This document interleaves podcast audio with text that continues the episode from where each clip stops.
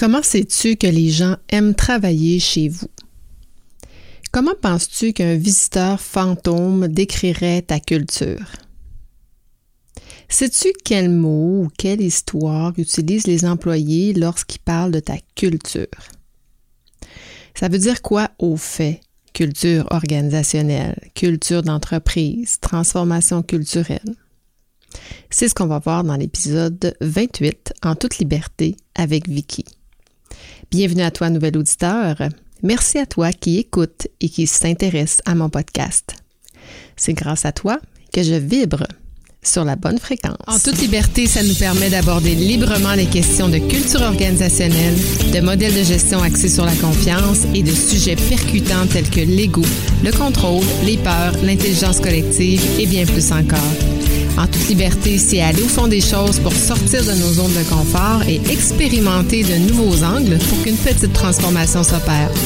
Comme personne, agent de transformation ou comme gestionnaire, je veux t'aider à te propulser vers des sommets qui te transforment. Merci d'entrer dans mon monde de liberté. Ça veut dire quoi? Culture organisationnelle. Je t'invite à revenir avec moi sur la définition même du mot culture.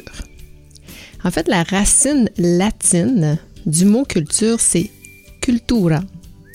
Je ne sais pas si je le prononce comme il faut, mais c'est le mot qui, veut dire prendre soin ou care en anglais. La culture, c'est quelque chose qu'on sent, c'est quelque chose qu'on vit. Ça ne s'écrit pas. En fait, la culture, c'est constitué de nos manifestations intellectuelles, des comportements dans une entreprise, des structures qui définissent une entreprise par rapport à une autre. La culture, on peut la percevoir dans toutes sortes de choses, hein. aussi euh, banal que quand tu rentres dans une entreprise, euh, les gens accrochent des choses sur les murs, euh, ont des bibelots sur les bureaux, décorent leur environnement, leur espace de travail. Donc, on peut voir la couleur, hein, l'ambiance, les rituels, les sourires des gens ou non, parce que la culture, c'est pas que des sourires, ça peut être aussi complètement l'inverse. On peut voir aussi euh, la culture à travers l'investissement, qu'il soit volontaire ou non, des employés dans des projets. On peut le voir à travers le taux d'absentéisme, qu'il soit bas ou élevé. On peut le voir à travers le climat organisationnel, etc., etc. La culture en milieu de travail, c'est aujourd'hui un facteur, un des facteurs en fait les plus importants qui influence le bonheur au travail. La culture, c'est pas des normes ou des règles qu'on dicte pardon, en entreprise. Les normes culturelles qui sont définies dans une entreprise encadrent ce qui est encouragé, découragé, accepté ou non, mais c'est pas la culture en soi. Par contre, lorsque ces mêmes règles ou ces mêmes normes sont bien alignées avec les valeurs ou la mission d'entreprise, elles peuvent aider positivement à créer des attitudes et des comportements souhaités. Si la culture est saine, ça va contribuer à libérer une énorme quantité d'énergie des employés qui vont travailler vers un but commun. Donc, on peut imposer une culture. D'ailleurs, il y a plusieurs années, mais peut-être moins aujourd'hui, il y a des cultures comme, euh, par exemple, la culture Michelin, euh, autrefois, quand tu rentrais chez Michelin, tu entrais dans, euh, dans la culture Michelin, en fait, avec les règles qui étaient imposées, qui étaient très contraignantes aussi. Donc, euh, un employé qui rentrait chez Michelin acceptait la, culture et c'est pas, pas l'entreprise qui s'adaptait à, à l'employé, c'était l'employé qui s'organisait pour cadrer dans le moule de Michelin.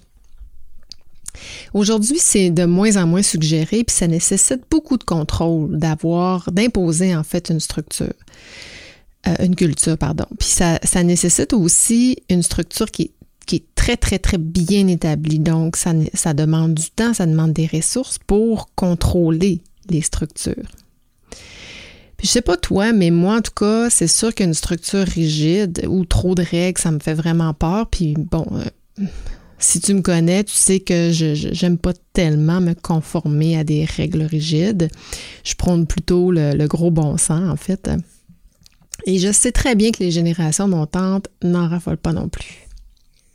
Aujourd'hui, les employés, ils veulent pas se faire imposer une culture comme autrefois avec des règles.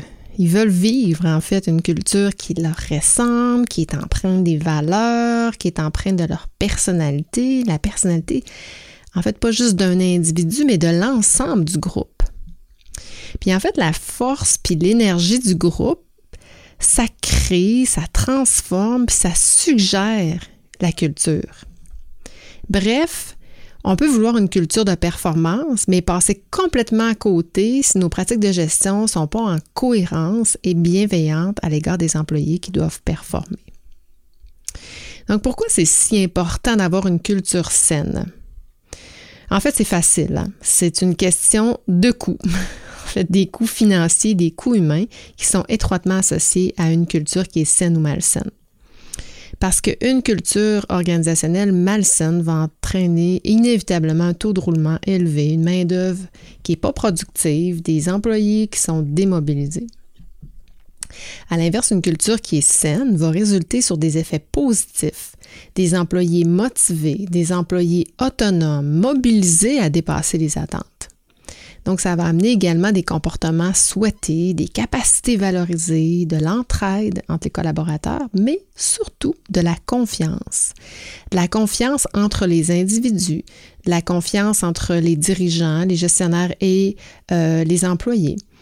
Et je sais pas toi, mais moi, les gens qui me font confiance, je veux pas les décevoir. Donc, si euh, on m'accorde cette confiance-là, je voudrais pas, euh, euh, je voudrais pas faire en sorte que je vais briser le lien de confiance. Donc, les gens embarquent dans une culture de confiance et souvent ne décevront pas.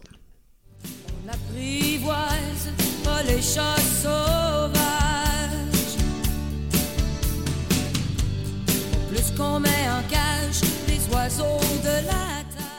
la culture, c'est l'ingrédient qui est essentiel.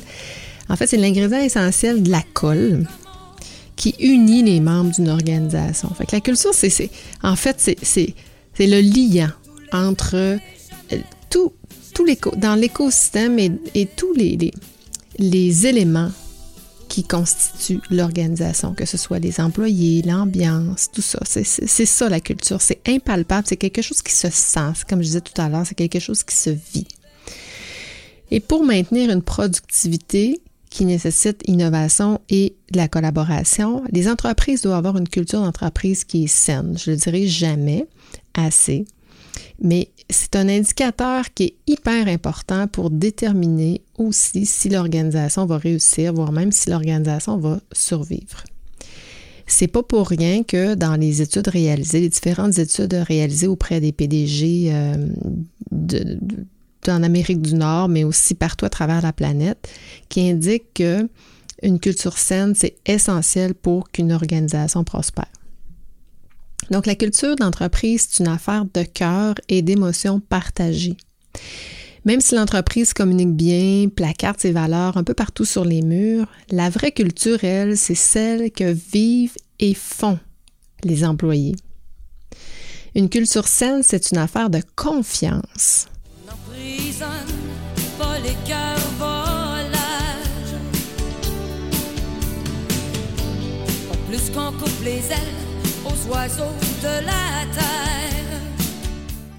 Puis aussi, le contrôle, ça coûte cher. C'est pas toujours nécessaire non plus. Ça coûte cher en ressources, ça coûte cher en perte de temps, ça coûte cher en frustration aussi. Puis tu sais, tantôt je disais on veut pas décevoir. Il y a juste 4% des employés qui profitent du système. Fait que quand on y pense, c'est une courbe normale. 4% dans toute société, euh, dans tout groupe, il va y avoir 4% de fainéants. C'est une statistique. Mais quand on y pense, pourquoi, plutôt que de mettre des mesures de, contrôle qui sont contraignantes, restrictives, pourquoi on ne budgète pas? Pourquoi on ne met pas dans le budget? Au mieux, on va faire mieux que le budget. Au pire, ça va nous coûter 4% de pertes en efficacité, de pertes euh, diverses, de pertes euh, de matériel, euh, de pertes en performance, mais ça se budgète. En terminant, j'aimerais ça parler de la croyance qu'une culture, ça se change pas parce que, au contraire, une culture, ça se change. Mais là où je suis d'accord avec cette croyance-là, c'est que c'est plus facile à dire qu'à faire. Mais ça se fait. Et pour changer une culture, il faut changer inévitablement nos paradigmes de gestion. Ça passe par un management, ça passe par des dirigeants qui ont de l'ouverture à se transformer, mais aussi, il faut que ça soit soutenu par des agents de transformation qui vont conduire une transformation, qui vont gérer les changements que euh, la transformation culturelle va amener. Parce que tout ça doit être en cohérence, doit être en équilibre. Mais dans tous les cas, c'est toujours bon d'aller sonder ta culture d'entreprise pour voir s'il y a des potentiels d'amélioration, pour voir les bonnes, et les moins bonnes pratiques, pour voir qu'est-ce qui est apprécié, qu'est-ce qui n'est pas apprécié. Mais surtout, pour être capable de répondre à mes questions du début. Hein. Souviens-toi, je t'ai posé quelques questions. Hein? Comment sais-tu que les gens aiment travailler chez vous? Comment tu sais ça? Si tu ne vas pas le sonder? Tu vas le savoir à travers les commentaires que tu vas recevoir. Tu vas le savoir à travers les comportements des gens. Mais tu ne seras peut-être pas tout à fait capable de répondre à la question. Si tu es capable de le faire, tant mieux. Euh, c'est parce que tu sondes de façon euh, euh, continue ta culture organisationnelle. Qu'est-ce que dirait un fantôme? En fait, un visiteur fantôme, pas un fantôme, un visiteur fantôme, quelqu'un qui est un étranger, un, un euh, comme un client fantôme qui se présente dans ton entreprise puis qui qu'on ne sait pas que c'est pas un vrai employé. Mais qu'est-ce qu'il dirait, qu'est-ce qu'il penserait de ta culture? Qu'est-ce qu'il penserait s'il s'imprégnait puis qu'il prenait le temps d'essayer de la vivre, ta culture? Qu'est-ce qu'il pourrait dire? Qu'est-ce que les gens disent dans leur famille? Qu'est-ce qu'ils disent à leurs amis quand ils parlent de ton entreprise? Comment ils parlent de ta culture? Qu'est-ce qu'ils en disent? Puis tu sais, je, reviens à une culture saine. Rappelle-toi aussi, si tu n'as pas écouté l'épisode précédent avec Blaise Dubois, Blaise est dans un modèle où on fait entièrement 100% confiance aux employés et tout se décide à travers euh, les membres qui constituent la clinique du coureur. Et ce que j'ai peut-être pas dit la semaine passée dans, l'épisode précédent, en fait, c'est que ben, quand j'ai tourné cet épisode-là, euh, euh, c'était le 6 mars 2020, qui est deux semaines-ish, plus ou moins deux semaines euh, avant la pandémie. Et j'ai ressondé Blaise, peut-être trois semaines ou un mois plus tard. si tu vas sur ma chaîne YouTube, tu vas avoir accès à cette, entrevue-là. Et je lui ai posé la question comment ça se passait, à travers, euh, à travers. C'était au début, on n'avait pas encore d'entreprise de, qui avait euh, témoigné de comment ils vivaient ça. Hein. On était grand, grand, grand bouleversement. Et euh, Blaise, avec ses employés, ont pris la décision d'arrêter de payer certaines personnes euh, pas tout le monde. Hein. ils ont pris chaque cas différemment. Il y en a qui étaient en moyen de survivre pendant quelques semaines, quelques mois parce qu'ils avaient fait des économies. D'autres non. D'autres qui avaient des familles. Mais ils ont pris cette décision-là en équipe de payer et de ne pas payer certaines personnes selon euh, leur capacité euh, pour pouvoir permettre à l'entreprise de survivre aussi. Et éventuellement, ben, ils remboursaient. Ce n'était pas des heures gratuites, mais c'était des heures où on, mettait de côté euh, euh, ces salaires-là pour les, euh, les, payer plus tard. Donc, c'est peut-être probablement pas ce qu'on peut faire dans toutes les entreprises, mais ça démontre à quel point une culture de confiance peut nous amener à faire des choses qu'on n'aurait jamais pensé. Peut, les employés vont tellement être heureux de travailler dans une culture comme ça que vont même décider de façon avec du gros bon sens, un grand jugement. Euh, ils vont prendre des décisions euh, qui vont amener de la valeur ajoutée à l'entreprise. Donc, je ne veux pas m'étendre trop euh, là-dessus, ce n'était pas nécessairement l'objet du podcast d'aujourd'hui, mais si je reviens à mes questions et que tu n'es pas capable de répondre à ça, ben, je t'invite à sonder ta culture d'entreprise. Je t'invite à la questionner. Et encore mieux, si toi ou tes dirigeants détectaient des problèmes au niveau de la, par exemple, la démotivation, des départs d'employés, au niveau de la performance, ben c'est peut-être le temps d'agir. Mais comme je l'ai dit un peu plus tôt, c'est pas facile de s'attaquer à une culture, mais c'est possible. Donc, si tu veux te simplifier la tâche, j'ai mis sur pied l'Académie de la transformation pour guider et aider les agents de transformation à conduire leur transformation culturelle. Et là, je vais démarrer ma première cohorte de 5 à 8 agents de transformation dans les prochaines semaines. Donc, si tu es un agent de transformation, euh, que tu sois un DRH, que tu sois un chargé de projet, un consultant, ben l'Académie va t'aider. Donc, euh, durant le parcours des académiciens, euh, tu vas pouvoir réfléchir à ta méthodologie, tu vas pouvoir développer tes stratégies pour soit questionner ou diagnostiquer euh, ton entreprise et tes joueurs clés, les, les employés, etc., selon la façon que tu décideras de t'y prendre. tu vas pouvoir aussi tirer des constats, connaître les réels besoins de changement que ton entreprise a besoin et non ceux que tu crois qui seraient bons pour elle. Tu vas pouvoir engager ton équipe d'employés ou encore tes dirigeants dans la transformation. C'est important d'avoir l'aval de tous et euh, trouver ta façon, ton plan d'action, ton plan de communication pour conduire ton changement. Donc, je te donne ni plus ni moins ma recette d'intervention, celle que j'utilise dans les entreprises lorsque je suis en mode accompagnement. Puis pourquoi je fais ça? Parce que, tu sais, Les consultants, euh, ça partage pas leurs recettes, là, soit dit en passant.